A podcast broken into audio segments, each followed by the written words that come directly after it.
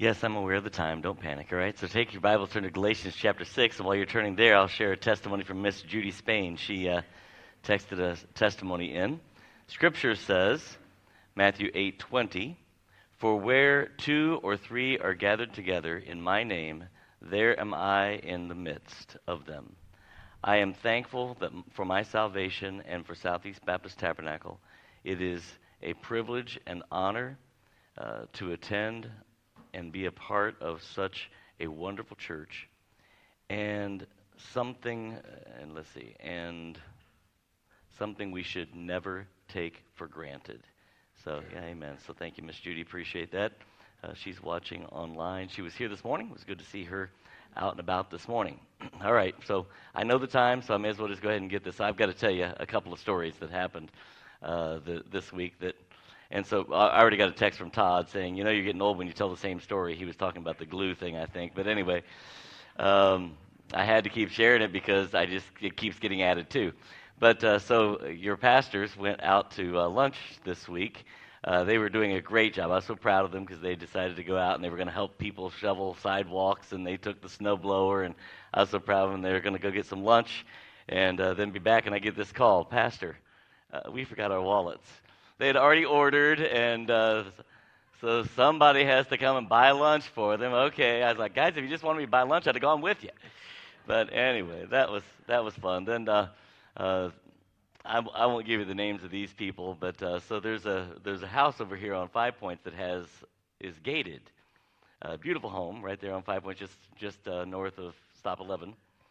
And so um, some people decided to go out on visitation. They're going to visit that house. So they ring the, the gate bell, and they ring the gate bell two or three times. And while they're standing there, the gate opens. Because so they'd park their car, the gate opens. So then they go in, and they ring the doorbell, and no one comes. And they ring the doorbell, and no one comes. And as they're ringing the doorbell for the third time, the gate closes. so they're in the gate. The car's outside the gate. Praise the Lord, at least the car's outside the gate. So uh, so you would have been proud to see Southeast Baptist climbing back over the fence. oh my, it was just one of those weeks. But anyway, praise the Lord for it. Galatians chapter 6. Uh, we're going to look at the who, the why, the warning, and the well being uh, concern that is found in this passage. And we're going to do it quickly. Uh, I'll be done in 15 minutes if you'll listen for 15 minutes, all right? Brethren, if a man be overtaken in a fault, ye who are spiritual, restore such an one in the spirit of meekness, considering thyself, lest thou also be tempted. And we talked about this next verse this morning. Bear ye one another's burdens, and so fulfill the law of Christ. Father, as we look at this passage together, help us to grow in your grace through it. Help us to recognize our role and how we ought to step in into people's lives and, and just give us the boldness and the courage to do so. And we'll thank and praise you in Jesus' name. Amen.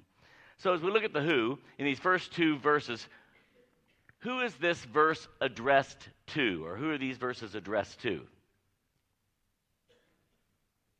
Be more specific.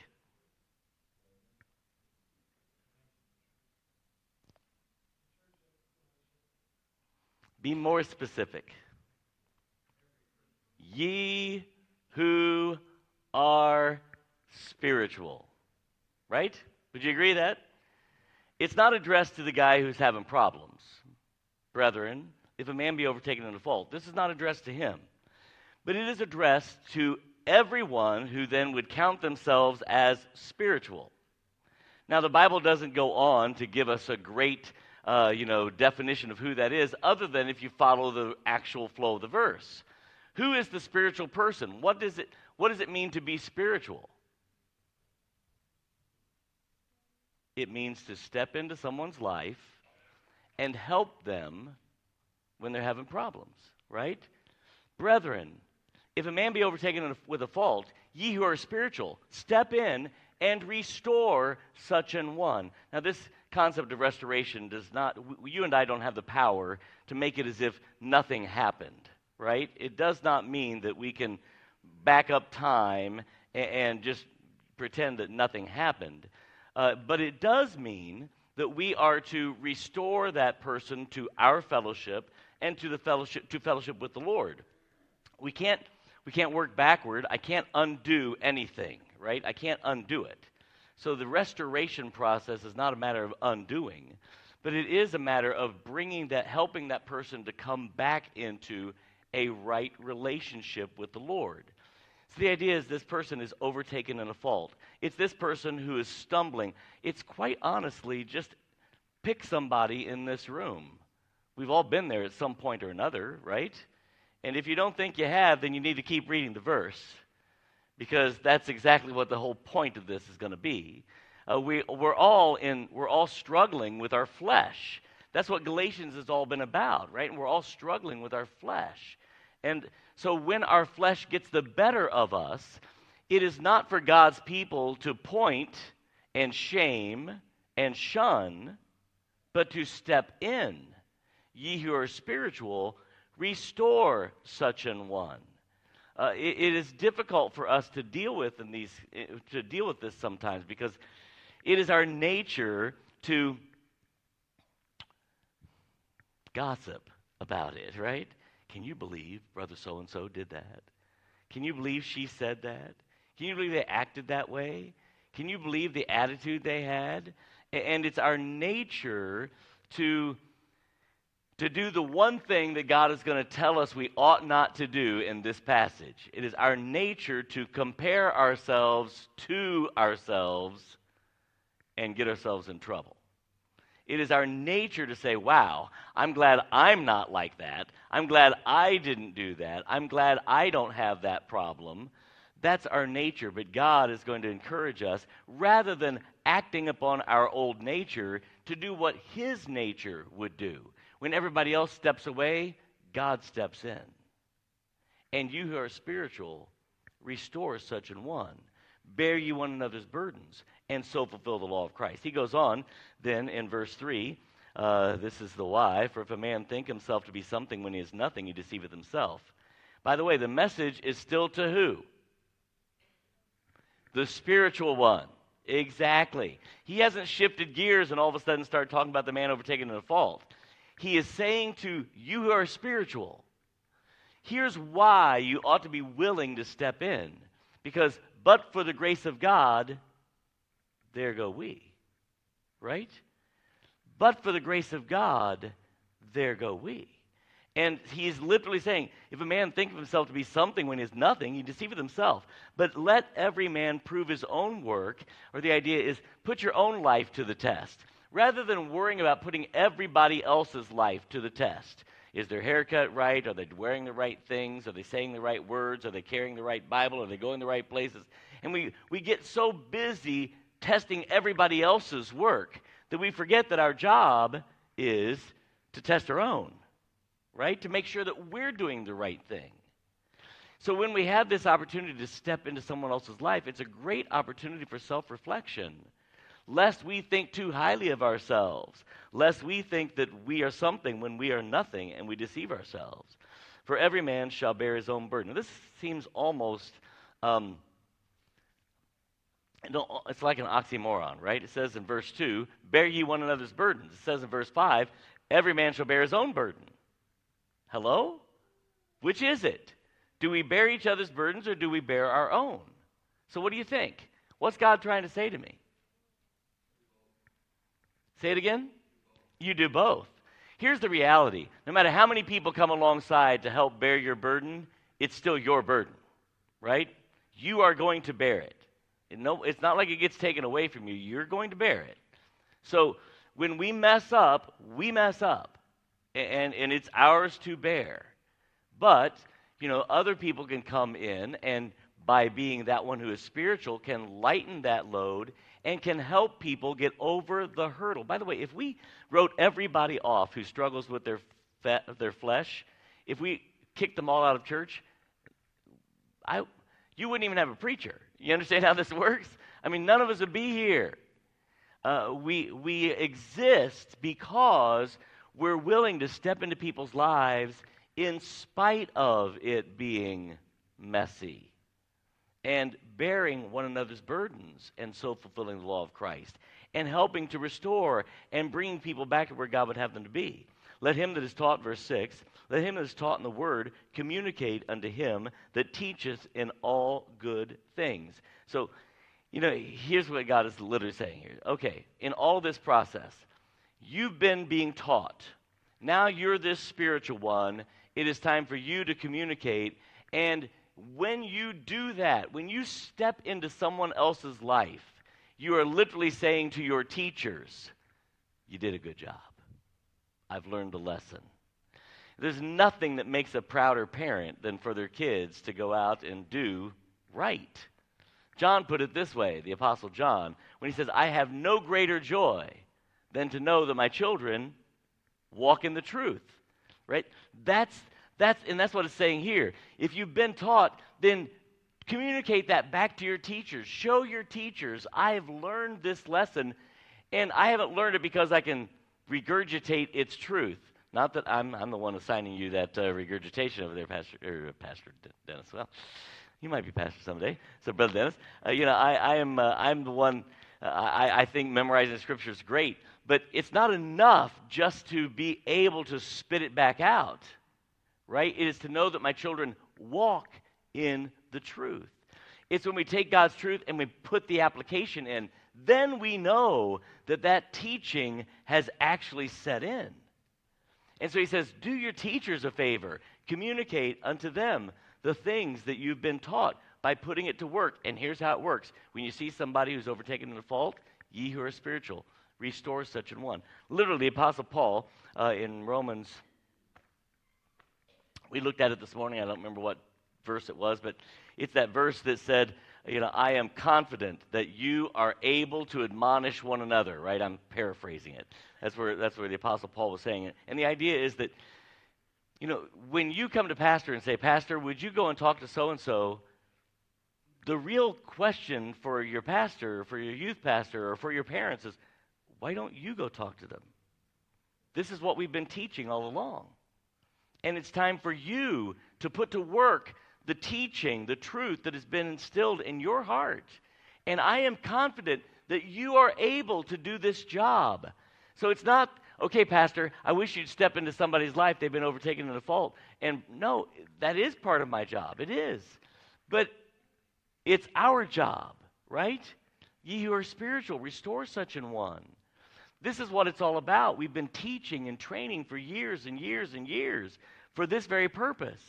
So when somebody finds himself in spiritual high water, that God's people would step in and work on that restoring such an one.